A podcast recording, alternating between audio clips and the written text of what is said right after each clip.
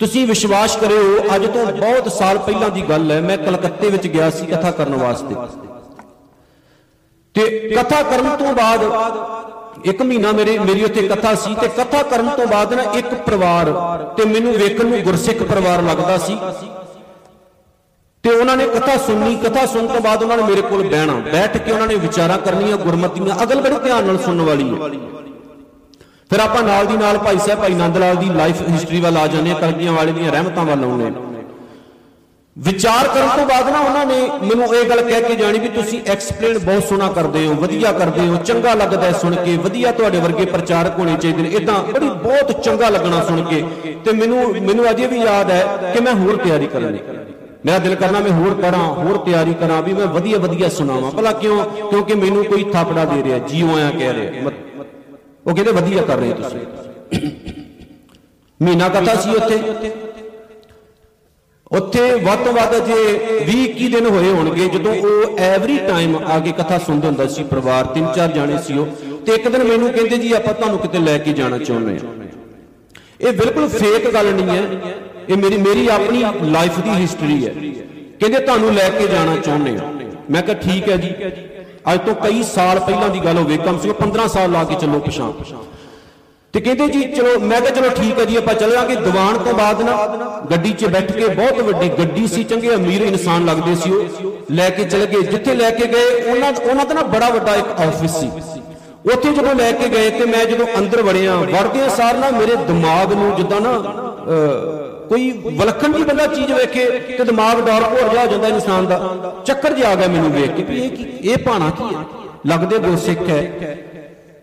ਕੋਈ ਈਰਖਾ ਨਹੀਂ ਹੈ, ਕੋਈ ਨਫ਼ਰਤ ਨਹੀਂ ਹੈ, ਕਿਸੇ ਧਰਮ ਨਾਲ ਜੈਲਸੀ ਨਹੀਂ। ਜਦੋਂ ਮੈਂ ਉਹਨਾਂ ਦਾ ਉਹ ਸਾਰਾ ਚੱਕਰ ਦੇਖਿਆ, ਆਫਿਸ ਚੰਗਾ ਤਗੜਾ ਆਫਿਸ ਸੀ, ਅੰਦਰ ਲੱਗਿਆ ਅੰਦਰ ਲੱਗੀਆਂ ਤਸਵੀਰਾਂ ਵੇਖੀਆਂ, ਬਾਈਬਲ ਦੀਆਂ। ਜੀਸਸ ਜੀ ਦੀਆਂ। ਬਹੁਤ ਕੁਝ ਵੇਖਿਆ। ਉਸ ਟਾਈਮ ਮੈਨੂੰ ਪਤਾ ਲੱਗ ਗਿਆ ਵੀ ਇਹ ਈਸਾਈ ਹੈ। ਬਾਹਰੋਂ ਸਿੱਖ ਹੈ, ਪਰ ਅਸਲ ਦੇ ਵਿੱਚ ਇਹ ਈਸਾਈ ਹੈ। ਨਾਮ ਵੀ ਸਿੱਖਾਂ ਵਾਲੇ ਸੀ ਉਹਨਾਂ ਦੇ ਤੇ ਪਰ ਉਹ ਈਸਾਈ ਸੀ।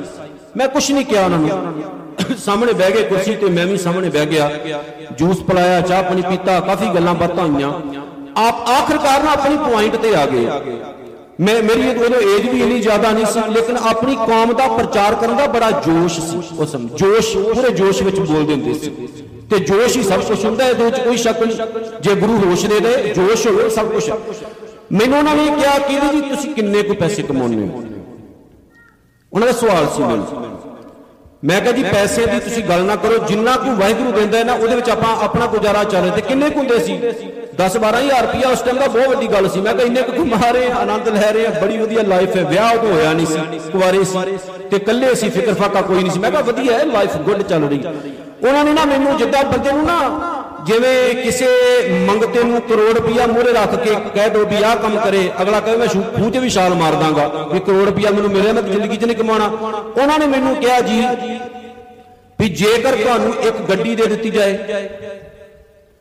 ਤੁਹਾਡਾ ਆਨੰਦ ਕਾਰਜ ਵੀ, ਤੁਹਾਡਾ ਵਿਆਹ ਵੀ ਕਿਸੇ ਵਧੀਆ ਕੰਟਰੀ 'ਚ ਕਰਾ ਦਿੱਤਾ ਜਾਏ, ਇਹ ਗੱਲ ਸੁਣਨ ਵਾਲੀ ਹੈ। ਤੇ ਤੁਹਾਨੂੰ ਮੰਥਲੀ 50000 ਰੁਪਇਆ ਵੀ ਦਿੱਤਾ ਜਾਏ ਤੇ ਤੁਹਾਨੂੰ ਆਫਰ ਕਿੱਦਾਂ ਦੀ ਲੱਗਦੀ ਹੈ? ਮੈਂ ਕਿਹਾ ਬੜੀ ਵਧੀਆ ਆਫਰ ਹੈ, ਮਾੜੀ ਥੋੜੀ ਆਫਰ ਹੈ। ਉਹ ਕਹਿੰਦੇ ਜੀ, ਤੁਸੀਂ ਸਾਡਾ ਇੱਕ ਕੰਮ ਕਰਨਾ। ਮੈਂ ਕਿਹਾ ਹੁਕਮ ਕਰੋ। ਕਹਿੰਦੇ ਆਪਾਂ ਤੁਹਾਨੂੰ ਇਹ ਨਹੀਂ ਕਹਿੰਦੇ ਵੀ ਤੁਸੀਂ ਗੁਰਸਿੱਖ ਨਾ ਰਹੋ, ਤੁਸੀਂ ਅਮਰਧਾਰੀ ਨਾ ਰਹੋ, ਤੁਸੀਂ ਆਪਣੇ ਕੇਸ ਕਤਲ ਕਰਾ ਦਿਓ। ਮੈਂ ਕਿਹਾ ਗੱਲ ਕੀ ਵਿੱਚੋਂ? ਉਹ ਕਹਿੰਦੇ ਜਦੋਂ ਤੁਸੀਂ ਪ੍ਰਚਾਰ ਕਰਨਾ ਨਾ ਸਟੇਜ ਤੇ ਬੋਲਦੇ ਹੋ, ਤੁਹਾਨੂੰ ਬਹੁਤ ਲੋਕ ਸੁਣਦੇ ਆ, ਚੰਗਾ ਲੱਗਦਾ ਲੋਕਾਂ ਨੂੰ ਸੁਣ ਕੇ। ਤੇ ਕਹਿੰਦੇ ਤੁਸੀਂ ਬਸ ਇੰਨਾ ਕਹਿ ਦਿਆ ਕਰੋ ਵੀ ਦੁਨੀਆ ਦਾ ਜਿਹੜਾ ਸ਼੍ਰੋਮਣੀ ਧਰਮ ਹੈ, ਸ੍ਰੇਸ਼ਟ ਧਰਮ ਹੈ, ਵਧੀਆ ਧਰਮ ਹੈ, ਵਧੀਆ ਸਿੱਖਿਆ ਹੈ, ਉਹ ਜੀਸਸ ਜੀ ਦੀ ਹੈ, ਯਿਸੂ ਮਸੀਹ ਦੀ ਹੈ। ਕ੍ਰਿਸਚਨੈਲਿਟੀ ਬਾਰੇ ਗੱਲਾਂ ਕਰਿਆ ਕਰੋ ਕ੍ਰਿਸਚਨ ਬਾਰੇ ਗੱਲਾਂ ਕਰਿਆ ਕਰੋ ਈਸਾਈ ਧਰਮ ਦੀਆਂ ਗੱਲਾਂ ਵਿੱਚ ਵਿੱਚ ਸ਼ੇਅਰ ਕਰ ਦਿਆ ਕਰੋ। ਤੇ ਪਰ ਤੁਹਾਡੀ ਆਪਾਂ ਹਰ ਰਿਕਾਰਡਿੰਗ ਸੁਣਿਆ ਕਰਾਂਗੇ ਤੁਹਾਡੀ ਰਿਕਾਰਡਿੰਗ ਹੋਇਆ ਕਰੂਗੀ। ਫਿਰ ਆਪਾਂ ਦੇਖਾਂਗੇ ਵੀ ਤੁਸੀਂ ਸਾਨੂੰ ਰਿਸਪੌਂਸ ਦੇ ਰਹੇ ਕਿ ਨਾ ਨਹੀਂ ਦੇ ਰਹੇ। ਮੈਂ ਮੈਨੂੰ ਸੁਣ ਕੇ ਇੰਨਾ ਜ਼ਿਆਦਾ ਅਜੀਬ ਲੱਗਾ ਉਸ ਟਾਈਮ ਇਹ ਨਹੀਂ ਵੀ ਬੰਦੇ ਨੂੰ ਲਾਲਚ ਨਹੀਂ ਆਉਂਦਾ ਇਨਸਾਨ ਹੈ, ਇਨਸਾਨ ਸੋਚਦਾ ਹੈ ਵੀ ਵੇਖੋ ਕਿੰਨੀ ਵੱਡੀ ਆਫਰ ਹੈ। ਗੱਲ ਵੀ ਕੋਈ ਨਹੀਂ ਵੀ ਕਥਾ ਹੀ ਕਰਨੀ ਹੈ, ਕਥਾ ਕਰਨ ਤੋਂ ਮਨਾ ਨਹੀਂ ਕਰ ਰਹੇ। ਸਿਰਫ ਇੰਨਾ ਵੀ ਜੀਜਸ ਜੀ ਦਾ ਪ੍ਰਚਾਰ ਕਰਨਾ ਤੁਸੀਂ ਉਹਦੇ ਵਿੱਚ। R S same same thing R S ਉਹਨਾਂ ਨੇ ਇਹ ਨਹੀਂ ਕਿਹਾ ਵਾਲ ਕੱਟ ਲਓ ਜਾਂ ਕੁਝ ਕਰ ਲਓ। ਕਹਿੰਦੇ ਸਿੱਖੋ ਸਿੱਖ ਰਹੋ, ਲੇਕਿਨ ਪ੍ਰਚਾਰ ਤੁਸੀਂ ਸਾਡੇ ਧਰਮ ਦਾ ਕਰੋ। ਉਹ ਕਹਿੰਦੇ ਸਿੱਖ ਰਹੋ, ਲੇਕਿਨ ਪ੍ਰਚਾਰ ਤੁਸੀਂ ਜੀਜਸ ਜੀ ਦਾ ਕਰੋ। ਉਸੇ ਟਾਈਮ ਕੁਰਸੀ ਤੋਂ ਉੱਠ ਕੇ ਮੈਂ ਉਹਨਾਂ ਨੂੰ ਕਿਹਾ, ਮੈਂ ਕਿਹਾ, ਮੈਨੂੰ ਮੇਰੇ ਗੁਰਦੁਆਰੇ ਸ਼ਾਹ ਸਾਹਿਬ ਛੱਡ ਕੇ ਆਓ, ਜੇ ਛੱਡ ਕੇ ਆ ਸਕਦੇ ਹੋ, ਤੁਹਾਡਾ ਧਰਮ ਤੁਹਾਨੂੰ ਮੁਬਾਰਕ, ਤੁਸੀਂ ਗੁਰਦੁਆਰੇ ਸਾਹਿਬ ਆ ਕੇ ਕਥਾ ਸੁਣਦੇ ਹੋ, ਮੈਨੂੰ ਬੜਾ ਚੰਗਾ ਲੱਗਦਾ ਹੈ। ਪਰ ਮੈਂ ਕਿਸੇ ਨੂੰ ਮਾਰਾ ਨਹੀਂ ਕਹਿੰਦਾ। ਈਸਾਈ ਧਰਮ ਬਹੁਤ ਵਧੀਆ ਧਰਮ ਹੈ, ਇਸਲਾਮ ਬਹੁਤ ਵਧੀਆ ਧਰਮ ਹੈ, ਹਿੰਦੂ ਧਰਮ ਬਹੁਤ ਵਧੀਆ ਧਰਮ ਹੈ, ਬੋਧੀ ਧਰਮ, ਜੈਨੀ ਧਰਮ, ਪਾਰਸੀ ਬਹੁਤ ਵਧੀਆ ਧਰਮ ਨੇ, ਕਿਸੇ ਧਰਮ ਨੂੰ ਮਾੜਾ ਨਹੀਂ। ਪਰ ਮੇਰਾ ਧਰਮ ਮੇਰੇ ਲਈ ਜਾਨ ਹੈ, ਮੇਰੇ ਲਈ ਜਿੰਦ ਹੈ। ਤੇ ਮੈਂ ਆਪਣੇ ਧਰਮ ਦੀ ਹੀ ਗੱਲ ਕਰਾਂਗਾ, ਆਪਣੀ ਕਥਾ ਦੇ ਵਿੱਚ। ਤੇ ਗੁਰੂ ਨਾਨਕ ਸਾਹਿਬ ਦੀ ਸੋਚ ਦੀ ਗੱਲ ਕਰਾਂਗਾ। ਮੈਨੂੰ ਕੁਛ ਚ ਨਹੀਂ ਚਾਹੀਦਾ, ਨਾ ਮੈਨੂੰ ਕੋਈ ਲਾਲਚ ਨਹੀਂ ਆਪਣੀ ਲਾਈਫ ਵਿੱਚ, ਜ਼ਿੰਦਗੀ ਦੇ ਵਿੱਚ।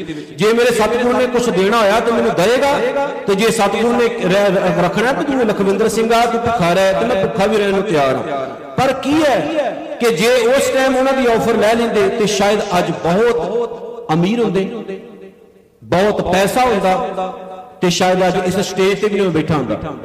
ਤੇ ਕੌਮ ਮੈਨੂੰ ਦੁਰਕਾਰ ਚੁੱਕੀ ਹੁੰਦੀ ਕੌਮ ਮੇਰੀ ਮੇਰੇ ਸਿਰ ਤੇ ਅਹ, ਦਾਗ ਲਾ ਚੁੱਕੀ ਹੁੰਦੀ ਵੀ ਇਹ ਗੱਦਾਰ ਹੈ। ਪੈਸਾ ਹੁੰਦਾ ਲੇਕਿਨ ਗੱਦਾਰੀ ਦਾ ਨਿਸ਼ਾਨ ਮੱਥੇ ਤੇ ਲੱਗ ਜਾਂਦਾ।